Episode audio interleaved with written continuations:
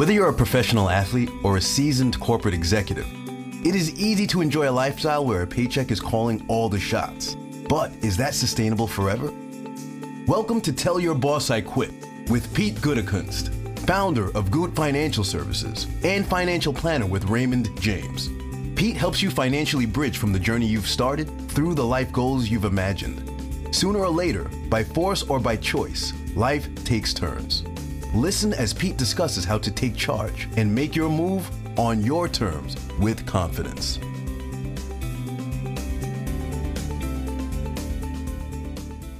You look forward to one day not having to deal with incoming work calls or email, but are you ready to deal with no incoming paycheck? Now, planning could take the worry out of the question, what will I live on? And Pete Gutekunst is here to talk about that planning because, as he says, the thing that got you successfully here isn't the same thing that will get you successfully there. I'm Patrice Sikora. Pete, talk to me about life after the paycheck ends. Where does someone start? Well, thanks, Patrice, and welcome to Tell Your Boss I Quit. And sure, what I'd like you to know from this conversation is how to prepare and be confident that you can navigate investing, taxes, estate planning, IRA distributions, so you can live sustainably after telling your boss you quit. And that's really important, knowing where to start and how to build that confidence in the first place. I was just reading this morning, uh, there was a CNBC article I read, and this number seems to never get any better. Fidelity had uh, done some research, and they're saying that still to this day, 48% of Americans believe they'll outlive their assets. And I believe that's simply because people don't know how to plan. And that's really where you need to start is just with some basic uh, ground foundational elements just to get you in the right place and, and headed in the right direction. It also means that you're probably going to have to learn not to live by certain mantras or rules of thumbs that we've been taught and I think that the financial media really beats over our heads about accumulating assets. We don't really talk about how to take money back out of our investments. And that's really where you need to start doing some of the planning. Do all the things that you're being taught and encouraged to do as an accumulator in savings, but you also need to be looking forward to how you're going to be taking things back out. And as you said, Patrice, there's the thing that got you here and and successfully prepared to retire isn't going to be the thing that is making you successful throughout retirement. There's going to be some things you're going to need to unlearn, and there's probably some new elements of things that you're going to need to learn for the first time.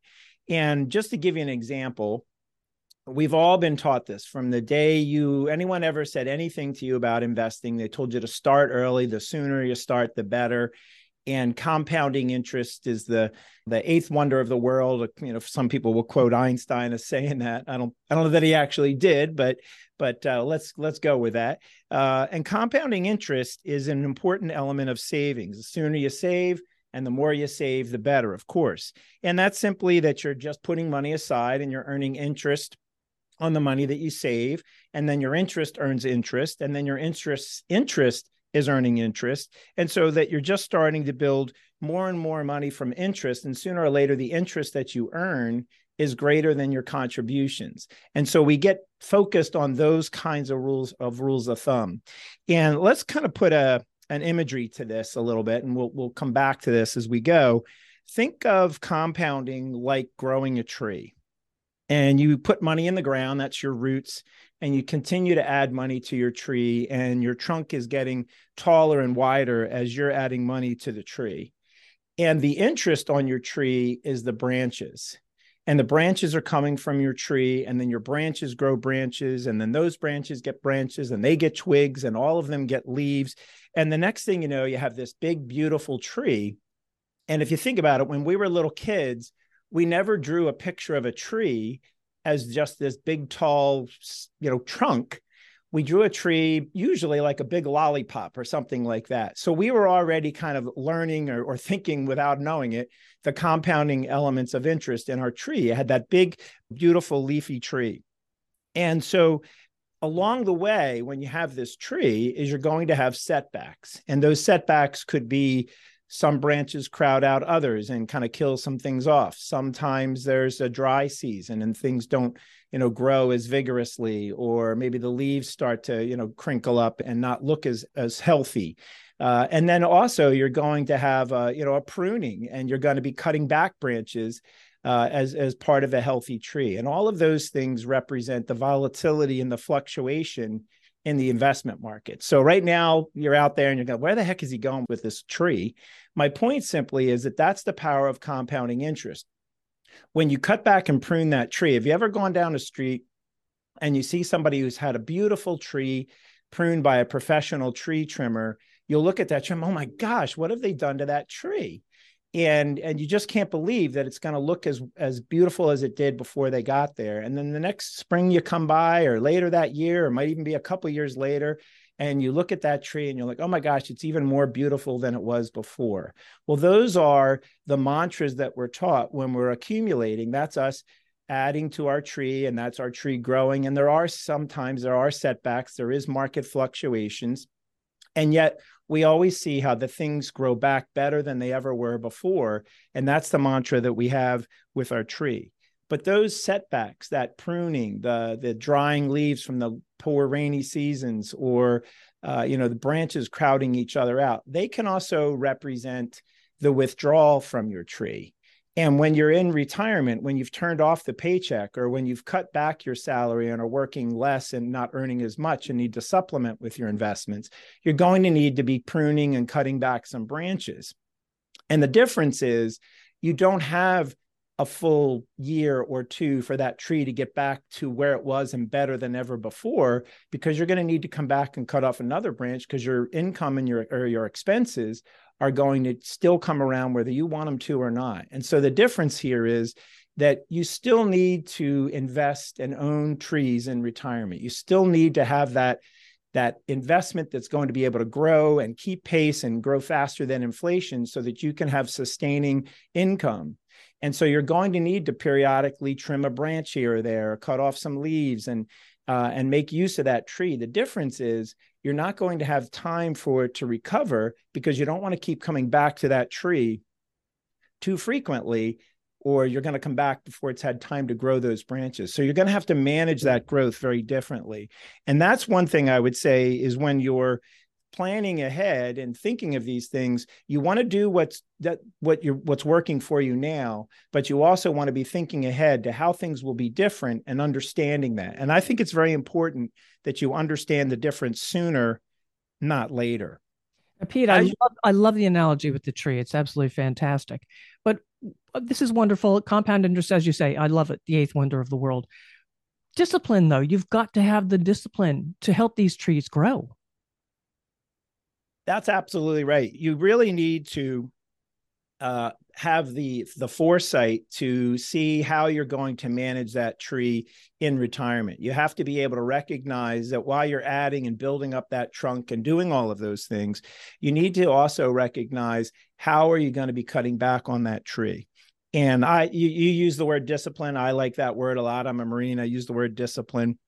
Uh, if we have some scientists who are listening, maybe they'd rather just use uh, measurement or scientific method. I don't know what it is, but but you need to have the discipline to understand what it is and how you're utilizing or how you potentially will be utilizing assets.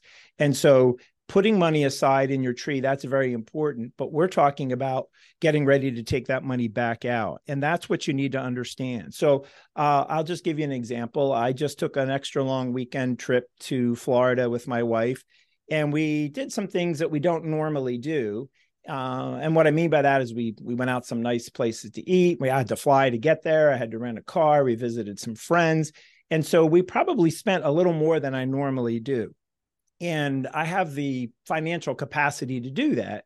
And from a discipline standpoint, that's really where you need to recognize how are you spending assets and what will you do if that paycheck weren't going in? How would you approach that? Would you have, would you have had enough income for that? Are you able to re- measure and, and recognize that a- along the way? And so that's really where you think you need to make uh, that kind of discipline. And I I refer to that many times uh, before of having a spending plan, not so much a budget, but a spending plan, knowing what you're spending. So if that trip was something we did and we recognize what that costs. Are we going to do that whether I had a paycheck coming in or not? Uh, and if so, then that's income that we're going to need to support that that level of spending. Or is that something that we're going to? Well, maybe we won't be so over the top. And you really need to learn some of that. Uh, you know, where you can be more frugal or at least more mindful uh, of what your spending is. The other thing, Patrice, is that people are living so much longer today. And they really need, I think, to be prepared to stay active. So it's not just about having the discipline financially, but I believe you also need to think about what you're able to do to maintain your your health and also be thinking about some of the things that you're going to be doing uh, in in your retirement. Are you going to be uh, golfing more? Are you going to be, uh, you know, will you continue to work a little bit? And I think that's something that also uh, becomes part of retirement. Is perhaps you will still work and earn some money, and not necessarily because or only because the, the little extra income helps it keeps you engaged and it keeps you healthy and it keeps your mind uh, alert and that really helps with the longevity and so those are all of the things that you're preparing for and planning for and you really need to have the discipline to be able to organize things in order to keep you on the path and be prepared for that. Now, pete you talk about the financial bridge. What do you mean? Well for us the financial bridge is a process. And the financial bridge is the the savings investing and spending. Think of it you're starting from one side of, of the land and crossing the water on a bridge to the other side and you start on savings and over the middle of the bridge is investing and then the far side is spending. And i think of that as an organizational tool or an or an organizational way to think. And i think this is really important as you get yourself more and more prepared. Having that discipline you need to have that organization to be prepared to to have meaningful conversations.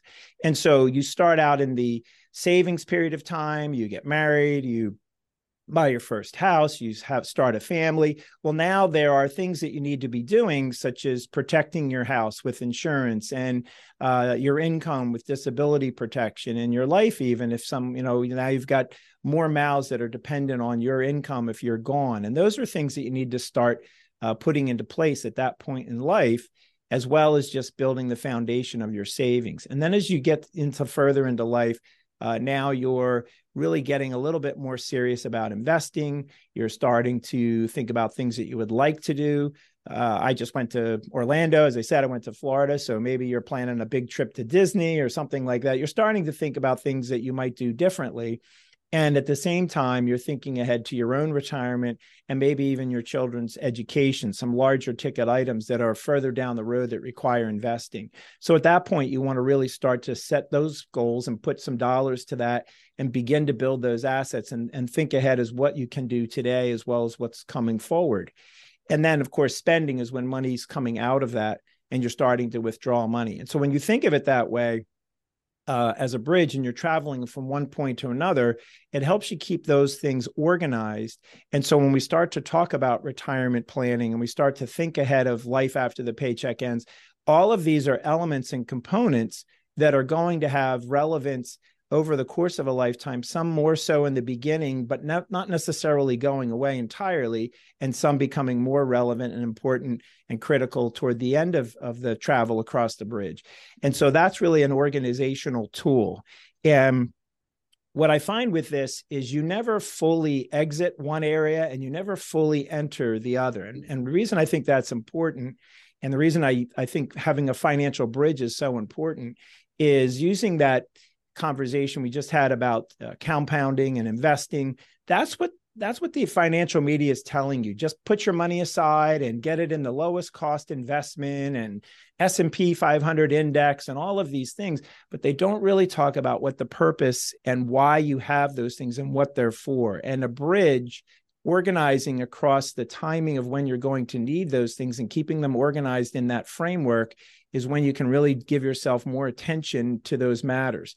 And that's what what I think with the financial bridge is now instead of having a conversation about a, an index you're having a conversation about what it's for and if you have something that you did from the early stages such as a will let's say in the saving section now life's a little more complicated and you need to have a a, a, more complex estate plan. Well, that's a topic that you want to come back to. That's what I mean by getting back on. You never fully exit one area to and fully enter the other because you need to constantly revisit those revisit those structures. And that's really what a financial bridge is for is it helps you stay organized and helps you put a purpose to everything that you're doing rather than just measuring it against what happened yesterday in, in the stock market. All right, so we're on that bridge. We've gotten to the middle. We're coming down the other side. We're watching the speed limit, of course. We're staying healthy. We're staying active. I want to start taking some of my money out. I have saved this money. It's for me, right? But how do I do that? Well, like we said, you you if you're disciplined and you know what you're spending, that's really the most critical piece of all of this. And uh, I found it interesting that uh, in that same article, that same CNBC article, was that the average uh, Fidelity investor lost 23% uh, last year in 2022, which is actually a little worse than the S&P 500 index total return was. Uh, and and Vanguard had similar uh, results from their investment accounts, and so that was really the the driving. Here's what happened last year to the investors, and and of course they can kind of run all different directions with that. But how do you take money out? Is now we want to think about which tree. I gave the example of a tree, but maybe you've got a couple of trees. So which tree do we want to prune those branches from? And so maybe there was something that gave us a market perform last year and is down twenty percent uh, maybe we have some things that held up a little bit better, and that might be where we want to look to be trimming that tree a little bit. So we really want to have the consideration of all of these things together uh, of what you can spend and then where you're going to draw those where you're going to draw those assets from the conversation i think that takes a, a, place around that is what's so critical the conversation is that you're not talking about whether or not things were down 20% last year. You're talking about how did this tree perform and how did that tree perform and, and is that a good one to draw from? How will this tree be taxed if I chop off a branch for that and spend it versus another one? That's really where the conversation takes place. And that's why I think it's important that you're working with an advisor or at least having a conversation with a, a trusted uh, you know sounding board is that you can look at those things rather than just kind of coming at it from all different unorganized disorganized uh, directions. And that's essentially i think what's most important in that process is that you if you have a spending plan how do you start? You know what needs to come out. And the most important part of that is to know what your uh, withdrawal rate would be and so what I what that simply means is if you have $100,000 and you're going to uh, withdraw, or say a million dollars, and you're going to withdraw fifty thousand dollars, that's a five percent withdrawal rate. So those are things that you need to just kind of monitor in being prepared on taking money out of your plan. All right, Pete. As we get ready to wrap this up, I think there are three takeaways you had mentioned you wanted to make sure you told listeners all about. So please do that. Yeah, what you want to do is uh, uh, we talked about the financial bridge, and I said that's an organization tool. And I talked about how managing the growth and, and the pruning of your tree is different when you start to take uh, investments from from or withdrawing from your account. So organizing what you have, I think, is having is one of the most important things here. Is you want to know what you have, uh, I call that, uh, you know, your just could be your regular balance sheet. Would be good to know what you're, if you're still contributing, what you're contributing to that. Uh, we call it your primary planning elements. Those are the key components in having that organization. Instead of just coming in and saying, okay, I'm ready to start withdrawing money, where do I start?